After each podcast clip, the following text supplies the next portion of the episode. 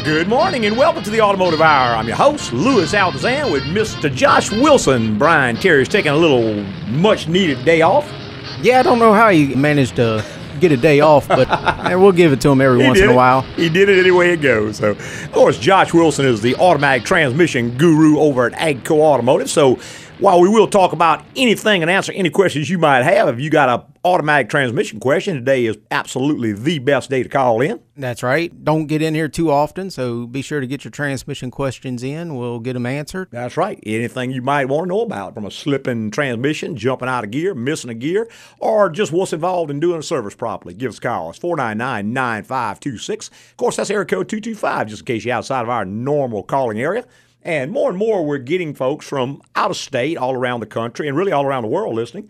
So we really appreciate you calling in. And if you happen to be listening on iHeart or Stitcher or any of the services that broadcast us over the internet, we can give us a call. Be glad to try to help you out and point you in the right direction. Always appreciate hearing from you. And as always, the person who calls from the furthest distance will get a free AGCO T-shirt, USPS right straight to them.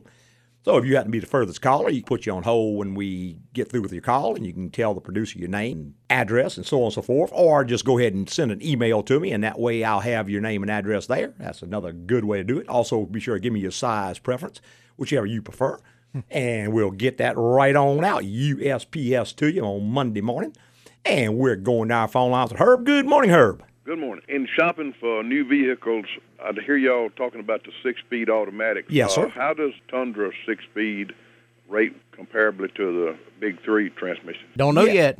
Yeah, know it yet. hadn't been out very long. I would only have to say that it's probably going to be good. Overall, I've got to say, whereas we build probably one or two GM transmissions a week, probably one or two Ford transmissions a week, we generally will repair about three or four Toyota transmissions a year Okay. and they're generally pretty high mileage.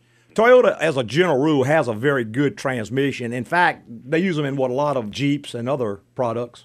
Yeah, that transmission is used in a variety of different vehicles and manufacturers. Different manufacturers will use it. There have been really good units. Yeah, Uh, their don't track give a whole lot of- history is that they do test things out. One thing Toyota has, I guess, as an advantage, when the big three develop something, it goes pretty much to the U.S. market first.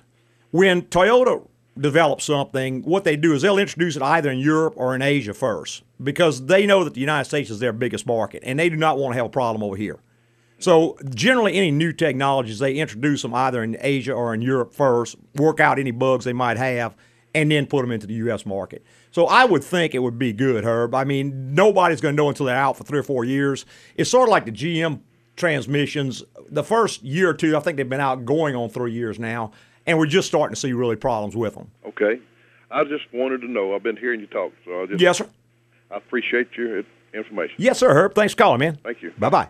All right, 499 9526 the number. If you want to be part of the automotive hour, we would love to have you. And we're going back to our phone lines with Sheila. Good morning, Sheila. Good morning, Louis. Yes, ma'am. I have a problem, Okay. Of course. That's why I'm calling. or thus the call. the other night, I went to my mailbox to get my mail, rolled my window down, and like I do every evening when I get home. And yes, ma'am. When I went to roll it up, it would not. Okay. I could hear like a little churning kind of sound. Yeah, a little motor something. running. Sheila, is that a Ford product by any chance? I'm sorry, it's a 2003 Ford Explorer. Yes, ma'am. I, how did I guess? the Ford products have a tremendous issue with the window regulators. And if you want to know what that is, you can go to my website and just type in window regulator in the search bar. It'll bring up two or three articles with pictures. But basically, in the old days, they used to use two gears a little gear on the motor, a big gear that pushed the window up mechanically. What they've done in recent years is they've gone to a little track with a cable and some plastic rollers, which is absolutely horrible idea. Ford actually pioneered the idea, I think, and then a lot of other companies have adapted it. And what happens is that after a few years, the little roller breaks or the cable breaks, and then it quits working. Now, the repair is you have to disassemble the door, remove the regulator, and replace the regulator. Not the end of the world, but probably a $300 plus repair, so it's not horrible, horrible, but it's not cheap either. But it's just the window's not going to stay up. You can pull it up by hand, but it'll just fall back down. But that is 99.9% of the time. If you can hear the motor running, that's going to be the problem. Yes. Uh, All right. All right. Well, thank you so much. Okay, I love Sheila. the show. Well, thank you, ma'am. Okay. Bye bye. Bye. 499 9526 number. If you want to be part of the automotive hour, we would love to have you.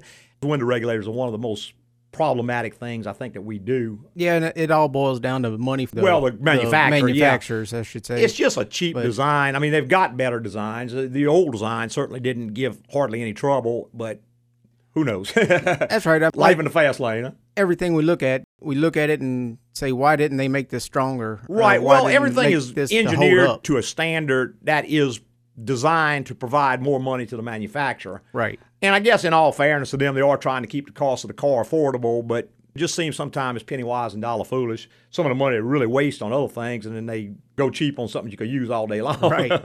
Let's go back to our phone lines with Scott. Good morning, Scott. Oh, that last call just brought back some bad memories. I, had a, I, I was trying to repair my Ford Explorer Yes, sir. driver's side window and about chopped off a finger. Oh yeah, I had to call St. George out to come. get come your finger out the door. oh yeah, that was not fun, but I got it fixed. Okay. My son has a 2002 Jeep Liberty. Okay. And he lives in Ruston, and he had to come down for a couple of weeks for some National Guard work. And Yes, he sir. stopped at my house and said, "Dad, I got to have your truck for two weeks." So, but this Liberty's sitting in my driveway, Mm-hmm. and he's just had his engine rebuilt. Mm-hmm. And on his way down, it was overheating. Okay. So I'm going 40 miles an hour just to keep it from overheating. I said, "Have you check your levels?" Yeah, I still have fluid in there. So when he got here last night, he went and bought a new water pump and changed it, and thought that was going to take Nah. care of it. And on his way to New Orleans, he called me back up and said, "Dad, I got to come back. Yeah, I got to have yeah. your truck." No, a water pump isn't going to fix that, Scott. I can tell you, it's fairly simple to diagnose a overheating problem, and the key factor is when does it overheat. And if it's overheating at an idle and starts to cool down when you drive faster, then we're into an airflow type issue. So check the cooling fan. They're absolutely notorious for going out. And it may be turning, but it may not be turning fast enough because it's a Yeah. variable speed fan. So you can't just look at it and say it's turning. It has to turn the right speed. And there's a silicon control rectifier that controls all that that is notorious for going out. So if you're overheating at an idle and when you start driving, it cools down, then that would be it- that kind it- of an issue. It's opposite of that. Okay, if it's opposite of that, then forget all of that. You're into a capacity problem. It's going to be one of about two or three different things. One is, and the most simple, is that the thermostat is partially restricted or is partially stuck shut. He Now- said he's put on two new ones recently. Okay, well then forget that. Second would be that the radiator is partially restricted. So some of the cooling coils in it are plugged, and what it's doing is flowing enough coolant to where at an idle where it's not generating much heat, it can keep Or up. just it, around town driving, he's okay with it. That's right. He's not generating much heat, but when you're going 60 miles an hour down the road, now it's generating more heat and it can't deal with it. Right. So that sounds like it could be that. If it's not that, then he's going to need to get it back to the rebuild shop because he's probably got either a cracked head or a head gasket leaking, and it's It- introducing more heat into the engine than the radiator can take out. Wouldn't he be losing fluid? If Not was the case? necessarily, no, sir. Depends on where it's busted. Head gasket, one thing it can do is lose coolant. Another thing it can do is just overheat and not do either of the other. So, again, if you go on my website, there's going to be an article on overheating. Uh, in fact, several articles on it. It will tell you all about it. But that's one of the biggest fallacies about cracked heads and head gasket. Oh, I'm not getting water in all. Okay, well, that's one thing. But you know what? It can be cracked and not leak water into all if it's not busted into the oil jacket. If I wanted to start at the radiator, would it could flushing do No, the job? abs- no, sir. You're gonna have to replace it. That's got a plastic radiator with aluminum cores. What year model is it? 2002. Yeah, it's ten years old, man. That radiator's done. Ten years is about the life of a radiator anyway. think I just replaced it. stock- I think you ran some stop leak. Well, that's what plugged it up, but it was going to go anyway. If the reason it was leaking because it was wore out, just go get a radiator and put in it. Good deal. All righty. Thanks, sir. Okay, Scott. Thanks, man. Bye bye. All right, 499 9526 is a number. If you want to be part of the automotive hour, we would love to have you. Why don't you go ahead and give us a call? We'll be glad to try to help you out and point you in the right direction. And we've got Joey online. Good morning, Joey. Good morning, guys. How are you? Great, sir. I have an 04 Dodge Ram with the 4.7. Uh huh. When I first bought this truck back in October, it was having an overheating problem, and again, the people I bought it from changed fan clutch on it, Yes, sir. and it seemed to fix the problem. But now it's still. I know they, they keep telling me, everybody tells me that the Dodges usually do run maybe a little past the halfway mark, but mine keeps going a little further, more, you know, about Yes, sir. midway between half and hot. Yes, sir. And go ahead. those gauges are not dead accurate. Joey, I would take that to someone who could put a mechanical gauge or some kind and establish what the actual temperature is. normally if it's going in that range, it's getting hot because the thermostat is 195 degrees. It generally is not fully open to around 200. So those engines are going to run somewhere around 2 to 220 under normal conditions, which is already pretty hot. When they're starting to show hot, they're up around 230 and 240 is doing damage. So can't tolerate that for any length of time. The first thing to do is verify number one, do you really have an overheating problem, or is the sender unit bad, or is the gauge wrong, or that sort of thing. Now, if it is actually getting that hot, again, the diagnosis depends on when it overheats. If it overheats when you come to an idle, in other words, when you stop the truck from moving, it starts to get hotter and hotter and tends to get cooler as you drive. Then you're into some type of an airflow issue, a fan clutch or something like that, plugged up condenser on the air conditioner, not letting the air go through or whatever. If it's the opposite, in other words, the more you drive, the hotter it gets, even at speed. Now you're into a capacity issue where either too much heat's being generated or the system's not capable of getting rid of the heat that's there. So first off, get it checked, see if it's really overheating or if it's just a gauge or sender malfunction. And if it is, you need to deal with that real quick because that will turn into a major, major problem real quick. Okay, so and then I did actually I went with the cheapest thing first to fix the problem, which is the changing the thermostat. Well, not gonna hurt anything, yeah. Yeah, but it's like I said, it's still doing it. Mhm. I, I flush, I tried flushing it out and putting brand new antifreeze in Right, it. and right. It's still doing it. It Yeah. goes up, and even even going 40, 50, 60 miles an hour, it's still going up high, but then it Yeah. comes right back down. Yeah, you got something going on there, Joy. You need to get that taken care of real quick. If you don't, you're going to end up with a cracked head or a blown head gasket, which is going to cost you a whole, whole bunch of money. And I'm sorry, I'm right up against the break. If you want to hold on, I'll talk to you a little more about it after the break. We're going to take a quick little break and be right back with more in the Automotive Hour.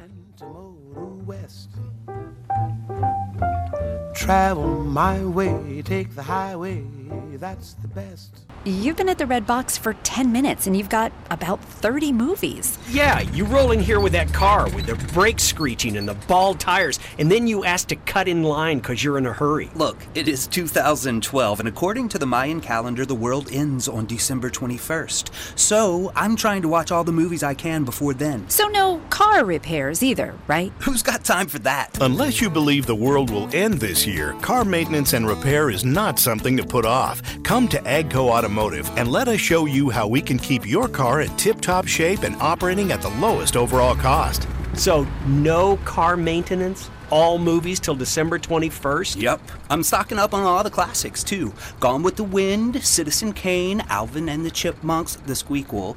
I already said the first album. I knew he was crazy. Yep. Want to learn more about why Agco is the place to go? Visit agcoauto.com. That's A G C O A U T O.com. Hey, welcome back. If you just joined us, the Automotive Hour. I'm your host, Louis Altazan, with our special guest, Mr. Josh Wilson, the automatic transmission guru from AGCO. So while we are talking about any topic you might want to call in on, our particular uh, Subject of choice. subject of choice, there you go, well There put, would be automatic transmissions because you have a special opportunity today to get answer from someone who knows a whole lot more about it than I do. And we were talking to Joey about overheating just before the break. Joey, did that answer the question completely, or is there something else? Well, I was wondering. You said they can hook up something up to the computer and, and check the. No, gauges. sir, that is a fallacy that everybody seems to fall for. There's something that the computer is going to tell you. Now, it just takes a good technician knows what he's doing to find it. It can be found, yes, but no, you don't plug anything in a computer to find that. There's, there's several different tests that you run. Hydrocarbon test is one. Airflow test is another. It's just like a doctor. He may do a MRI under certain conditions, but there's thousands of other tests that he runs, and you just have to have someone who's trained to use the test and, and interpret the results to find the problem. Can you make suggestions, or because I know you guys are, are probably booked solid. I'm We sure. are booked up for about a week right now. You could call Lane and make an appointment past that time. Other than that, I don't know who to tell you, Joey. I, I wished I had a great competitor because I'd be sure glad to send work to him because we get way more than we can handle all the time. Right. Well, I sure appreciate. Okay, that. Joey. Thank Thanks you. for calling, man. Bye bye. All right, 499 9526 is the number. If you want to be part of the automotive hour, we would love to have you.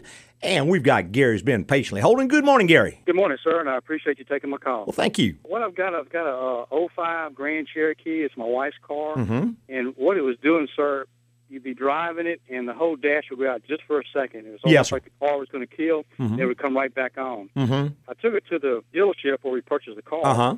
And they put it on the machine and everything. They called her and said that it was a part due to the heated seat. and they charged us 400 bucks, Mm-hmm. and it did it the same day. The next day, it did the same thing. Yes, so sir. It really didn't repair it. So Yes, I'm sir. trying to figure out what that might be because I took it back twice to them, Uh huh. and it's intermittent problem, but they said they can't find it. Well, first off, Gary, I would take it back and say, look, you charged me four hundred dollars. I either want to refund my four hundred dollars and I'll go find someone who can find it, or I need you to find this for me because sir, it's not I right that I would pay four hundred dollars to get this problem fixed and didn't fix it. But Dodge and Chrysler products seem to have a lot of trouble with that. Most of the time, what we find, the instrument panel cluster itself has solder joints in the back of the board. Yes, sir. And when Chrysler built those things, they use like everybody else what they call a wave solder machine, and it's they take the board, they put it in this machine, and a wave of solder comes across and solders all the connections at the same time. Gotcha. Works pretty good. They use it all throughout industry, but if the mixture of the solder is not perfect, or the temperature's not perfect, or there's a little bit of contamination on the board, you may get what we call a cold joint. That is, the solder didn't fuse totally. After a Yes, few sir. years, that joint will actually crack, and when it cracks, it becomes an intermittent problem like that. I see. I fixed a lot of those just by pulling the instrument cluster out, going back and manually resoldering all of the joints. I can't Okay. guarantee you that's the problem with this one, but that has worked a lot of times for us. Again, I would go back and say, look, you charged me $400 for this problem. I specifically told you what's wrong. It's still doing it. I need you to fix this. Now, I you're going to have to be, yeah, you're going to have to probably be prepared to leave it with them for a few days. You can't drop it off and expect them to instantly because they're going to have to recreate the problem. But just leave, say, look, I'm going to leave it with you till you find it. Two days each time. Yeah. Well, see, make it happen. I got to tell you what happens, and I'm not condemning anyone else's business, but most dealerships pay their help on a commission basis. That means they get a percentage of what they do, and they don't get paid for diagnostic time. So they're just not going to spend the time looking for it. They're going to drive around the block. It's not doing it because I couldn't duplicate it. Well, they You're gonna- charge me hundred dollars to put it on the test machine. Yeah, well, I know, I, but what you're gonna need to do is probably try to seek a refund from those guys, and then go and get it done somewhere where you got someone who'll spend the time to find it. It just takes a lot of time to find that kind of stuff.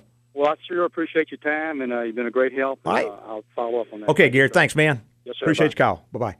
All right, 499 9526 the number. If you want to be part of the automotive hour, we would love to have you. And going back to the phone lines, Jerome. Good morning, Jerome.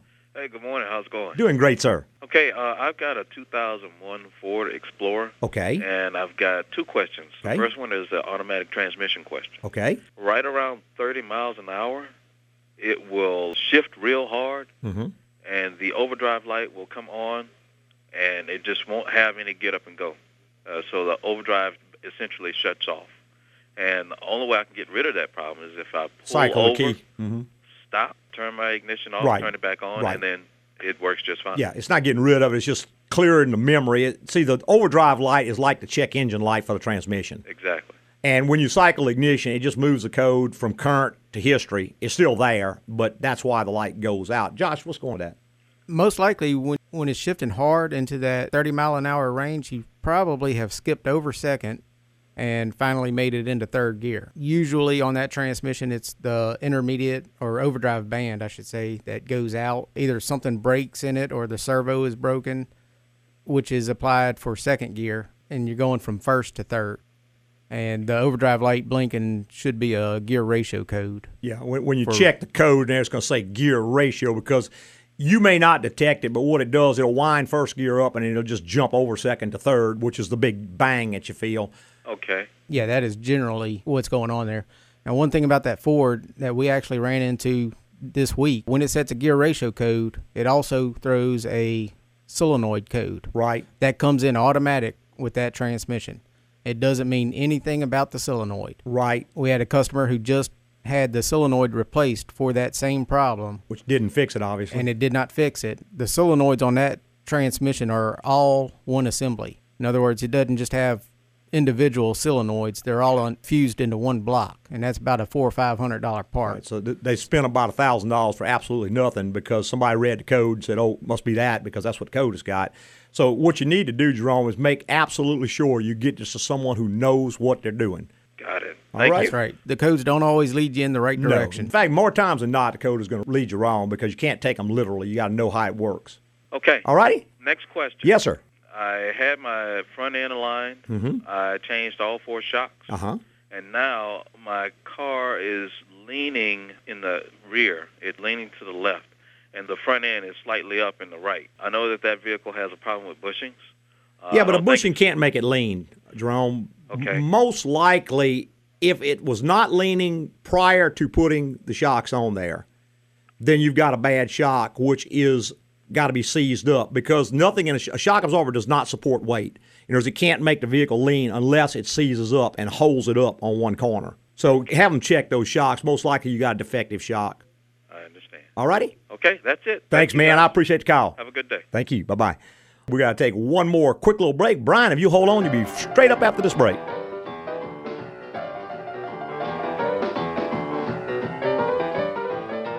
Clint, what's with the huge crate? My 120 inch Platinum 3D TV. Splurging, huh? Putting it all on the credit card, and since the Mayan calendar predicts the world ending December 21st, I'll never have to pay it back.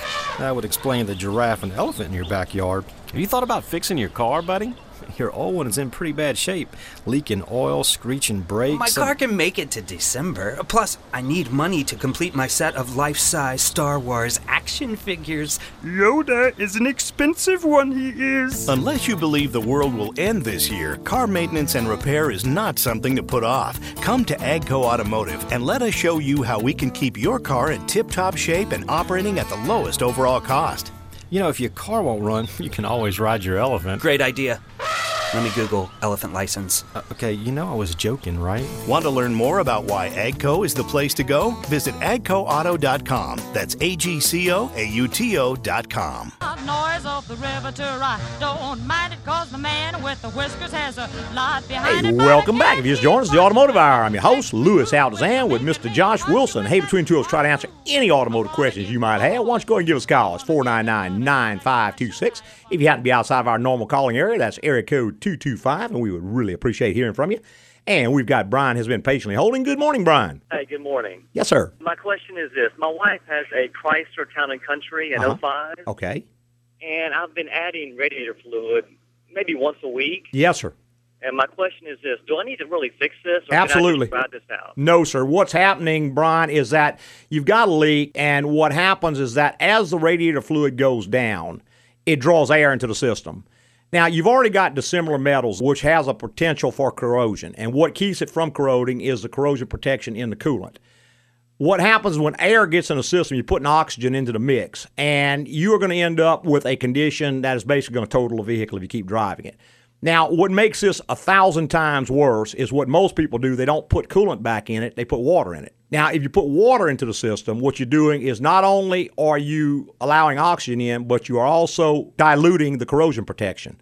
So you got a double whammy going on. I have seen vehicles where someone has done this for six months and then bring it to me, and I got to tell them you just got to get another vehicle. It's not worth fixing. It will eat the radiator up, it will eat the heater core up, it will eat the head gaskets up, it will eat the entire car away. I had no idea. I'm so glad I called this. Yes, sir. And until you can get it fixed, go and buy some pre-mixed coolant. There's, don't put regular coolant in there because you'll also dilute it the, the other way. You'll have too much coolant. Pre-mixed coolant and add that to the system. Keep it full until you can get it fixed. But yeah, that is. Man, I tell you, that totals more cars than almost anything else we see today. I had no idea. Mhm. Look, thanks so much for your help. Okay, Brian. Thanks for calling, man. Thank you. Bye bye. All right, 499 9526 number. If you want to be part of the automotive hour, we would love to have you. Why don't you go ahead and give us a call? We got a couple of lines wide open and we're ready to talk. That is one of the things we, we talked about that in depth on the automotive hour, not recently, but cooling systems are one of those things that can literally total a car probably faster than almost anything else. Yeah, especially you're talking about the heater core. You're talking about removing the dash, the entire Just to replace dash it. to get to it. Mhm. And 10, 12. Yeah, 15 10, hour 12 hour hours just to pull the dash out to get it out of there many times, and it's leaking water on the floor, so it's not something you can keep doing. And you can bypass it in some cases, but then, of course, you have no heat in the car, which is, I know it doesn't get all that cold down South Louisiana. We have several days that do go down in the 30s and 20s. That's kind of hard to make without a heater. I've been without a heater. It oh, gets absolutely. cold enough. Oh, I guarantee you, it's not probably not quite as bad as going without an air conditioner, but No, but uh, neither one's it's, fun. It's not fun at all. It runs the price up so fast. It uh, does. when you're talking about that and your radiator and your head gaskets, all that. I Right. Mean, you just you get into four, five, six thousand dollars Easily. Yeah, the coolant goes through virtually every part of the engine, and so it affects so many things. And you have so many dissimilar metals present. For instance, you may have cast iron, you may have aluminum, and who knows what else. When you have dissimilar metals and a corrosive liquid, you basically formed a battery. And what you can do is you can take a voltmeter, if you don't believe this, put the black lead on the ground terminal and put the red lead down into the neck of the radiator and see it'll be producing voltage. Other words, it's like a big battery. If it's putting out seven, eight tenths of a volt, that's eating up your cooling system. It's using one set of metals as an anode, the other as a cathode, and the coolant has become corrosive, which is the electrolyte. So it's basically consuming the cooling system to produce voltage, which is doing you no good. Right. and costing you a whole, whole lot of money. But yeah, the absolute worst thing you can do is allow a leak to go on. And even worse than that, and most people are guilty of this, when they do see it leak and they think they're doing good, they go get the garden hose and put some water in it. Well, number one, city water never belongs in a cooling system because it has fluorine and chloride and all kinds of other chemicals in it, silicates, which are all bad for the system. But more to the point, it dilutes the corrosion protection, which weakens it. The very thing that's trying to protect all this is being diluted.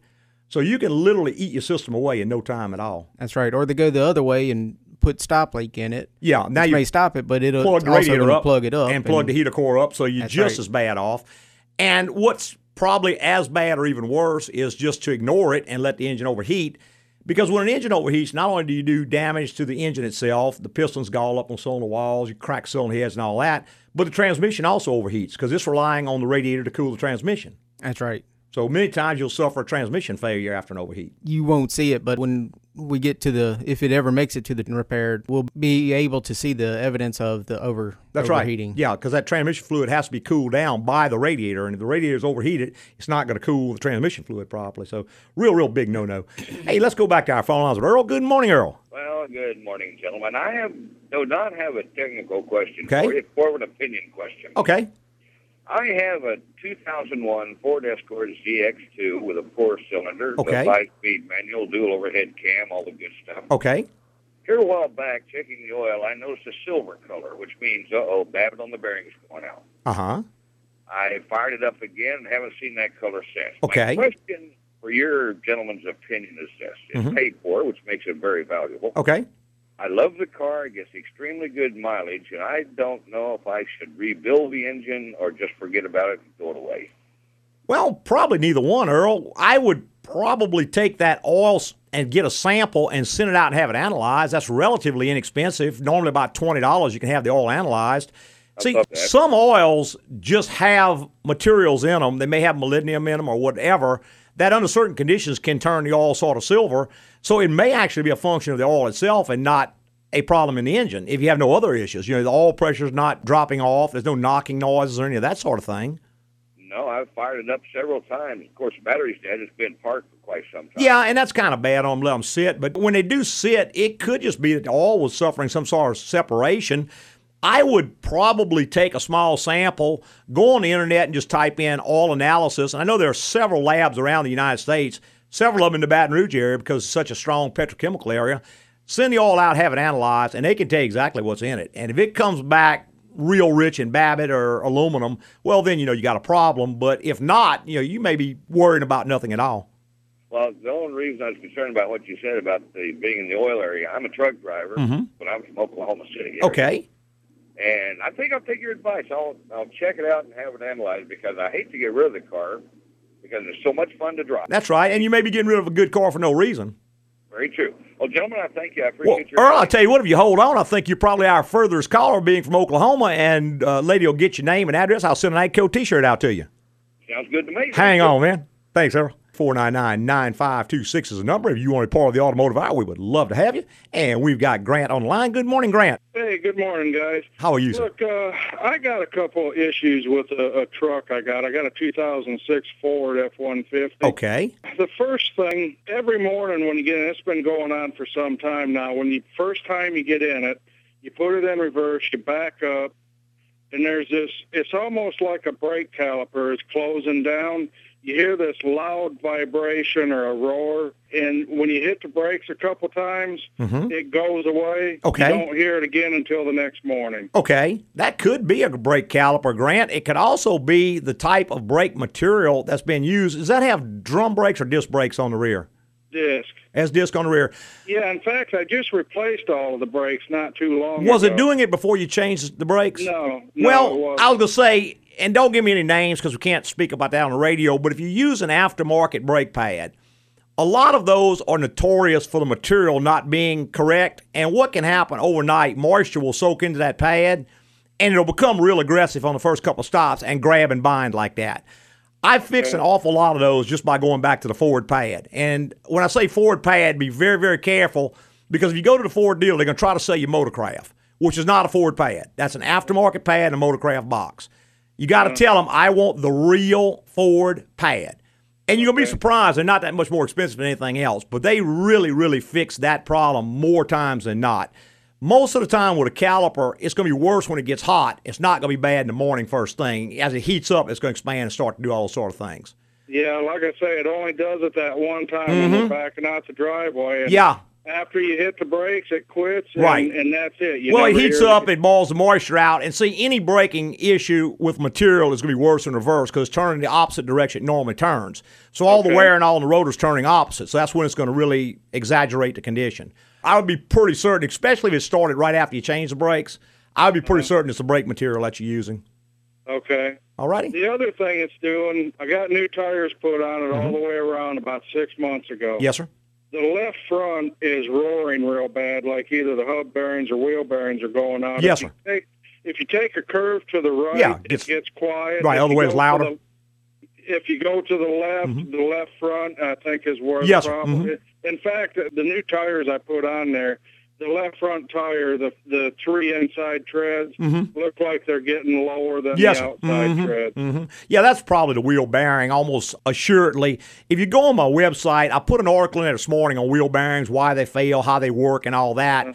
That one, the wheel bearing, depending on which Ford design you have, because they use about five different designs in that truck. One of them, the wheel bearing, is part of the brake rotor. It comes with the rotor. You got to buy a rotor to get it. The other one has one's a bolted in wheel bearing, and they use all on all the trucks. You just got to take it apart and see which one you got. None of them are really hard to change, but that is almost certainly going to be a wheel bearing. Go on the website, look on the detailed topics, left hand side, all the way at the bottom. The first article is why do wheel bearings fail. Click on that article; it'll tell you all about it. Now those aren't greasable, are they? No, sir. None of them are greasable anymore, except for some of the older four wheel drive and some of the old old two wheel drive had that. Everything now is either going to be a integral bearing, which is pressed into the rotor, which you can't remove, or it's going to be a bolt on bearing, which is a sealed assembly. Okay. And what's the recommended for changing the transmission fluid and filter and stuff? I got seventy three thousand miles on the truck. Never been changed? seem- no, I yeah, never you have. past due now. Yeah. We, Okay. we normally recommend, depending on what kind of fluid. If it's standard fluid, we usually recommend about two years, thirty thousand. But with synthetic fluid, you can generally go out Never three, four years, fifty thousand. serpentine.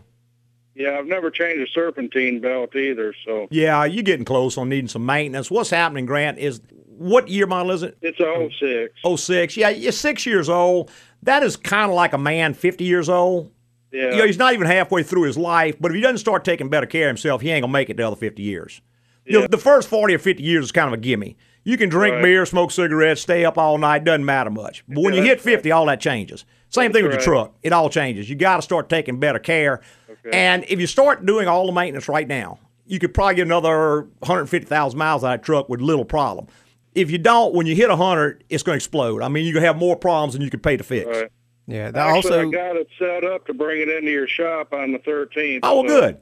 To get this stuff looked at, I just kind of wanted to get an early head Yeah. start on. Well, on what you again, while you're on the website, there's a whole category on maintenance. Just go through there and read it. It'll tell you everything that you need to do on it. Good deal. All right. Okay, Grant. Thanks, man. Bye bye. Bye. 499 9526 the number. If you want to be part of the automotive hour, we would love to have you. And we've got Craig online. Good morning, Craig. Yeah, I have a 07 Camry, Uh huh. and I'm fixing to change the oil and all, and I was looking at my drive belt. I've got about 100,000 miles on. Yes, sir. But up underneath, in between the alternator and the compressor, Yes, sir. Right behind it, Mhm. it on one of the pulleys, I noticed some red stuff built up. Yes, sir. water pump. That's probably the water pump. Or Well, That coolant. What might year is out. it? It's a 07. That's what it kind of looks Four like. cylinder or six cylinder? Four cylinder. If it's just a crusty, pinkish red, whitish type buildup and it's not wet, Right. leave it That's what alone. is. That's normal. Yeah. Those seals are actually designed to leak a small amount on those pumps. It's how they lubricate them. They went from a ceramic seal to a urethane seal. Okay. Toyota says that will do that to a certain degree. I know if you go to Toyota deal, they'll tell you you need a new water pump, and I'll see them change those pumps, and a year later they're doing the same thing again. If you're not losing coolant, your coolant level's still full, and it's not wet, leave it alone. That is Right. normal. Okay, and the drive belt, it looks pretty good. It's probably you think I can get more. Really can't go by looks, Greg. There's a gauge that you have to use because that's an EPDM belt. It's not going to crack and it's not going to squeal. But when Oh, the really? grooves start to wear out on it, what it does, it'll start to slip. And when it starts to slip, it'll build up a bunch of heat and burn up the AC compressor uh, clutch. Yeah. So it'll cost you a ton of money. If you don't have a gauge, I would say change it. It's cheap belt, less than 40 bucks, and fairly easy to change. Just doesn't make sense to push it any further. But on EPDM rubber, it's not going to ever crack and it's not ever going to squeal. It's just going to wear out. Yeah, it don't look real bad, but I guess. Well, can't you look at it, man? Go to my site and type in EPDM on the search bar. It's going to bring up an article. It's going to show you exactly what I'm talking about. Most part stores are some of the belt companies will actually give you a gauge if you write to them and ask for it. Little gauge you put in there, it measures the grooves and it'll tell you when they wore Okay. out. But that is the only way to tell. I've seen belts look like brand new and be wore, slam out, and burn AC compressor clutch up. All right, the radiator hoses on these cars nowadays, do Yeah, they? not do too they much. Last, uh, They last uh, forever. Forever, Practically, yeah. And you know the thing is, again, they're EPDM, so I would not be too eager to change those because the one you get is not going to be as good as the one you're taking off. Even if you go back to Toyota and buy it, it's not going to be as good as the original. So Right. until they get either hard or soft or spongy or swollen or frayed, leave them alone. I've seen them go 15, 20 years. Yeah. All right, man. Look, thank you very All right, much. Have a Craig. good day. Thanks, man. Bye bye. All right, 499 9526 is the number if you want to be part of the automotive hour. And we've got Steve online. Good morning, Steve. Hey, got a, a 2000 Crown Vic. Okay. Standing by it the other day barbecuing, and I heard a little motor kick on or something in there, and then it cut back off. What is that? Could be a couple of different things, Steve. You need to look under the rear and see if you have air suspension on that vehicle. Okay. Because a lot of them do. If it's got air suspension, then you need to get that checked. Because what happens, the rear bags are consumable, they don't last forever. And they'll get dry rot and get some cracks in them. And when they do, they start to leak. Now, when they leak down, the pump comes on to run the car back up. Oh yeah. Now, the problem is that little pump is only designed with about a 5% duty cycle. And when you're driving down the road, it's running a lot more than that. If you change it right now, the bags are bad enough. They're about 300 bucks a piece, and it's about an hour later to change both of them. But you change them right now, it's just that, and you're done for another 10 years. If you wait, what's going to happen? The pump will burn up, and you're going to throw another 600 bucks on top of that. And it don't take long to burn up. Now, if it doesn't have rear airbags, it could possibly be one of the cooling fans. Some of those will cycle on even with the key off, Oh, which is not really critical. It's just normal. But look and make sure you have those bags under the back. okay. All righty? One more question. Well, I'll tell you, hold on. I'll catch you right after this break. Hey, we got to take a quick little break, and we'll be right back with more in the Automotive Hour.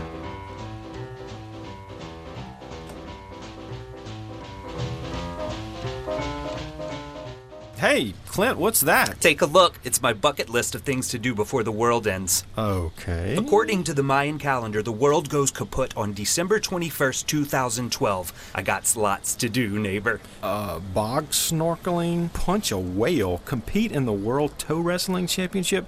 I see Meet Julia Roberts is scratched off. Yeah, got her autograph too. Really? Well, it's on the restraining order. Hey, shouldn't repair my car be on the list? What? Your, your brakes, they're constantly squealing, it shimmies and shakes and leaking oil all over I think I can make it to December. Unless you believe the world will end this year, car maintenance and repair is not something to put off. Come to AGCO Automotive and let us show you how we can keep your car in tip-top shape and operating at the lowest overall cost. Hey, um, isn't this one here illegal? Not in Tijuana, my friend. Want to learn more about why AGCO is the place to go? Visit agcoauto.com. That's A G C O A U T O.com.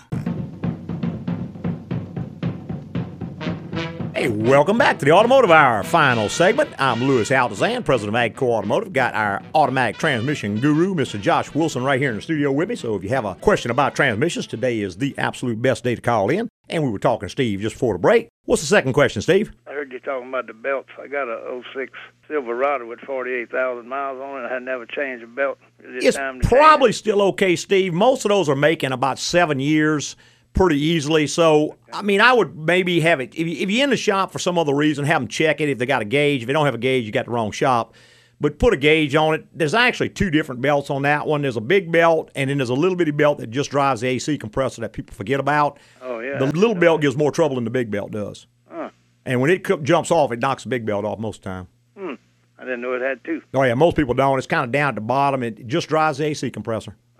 right. Thank you. Okay, Steve. Thanks, man. Bye. Bye.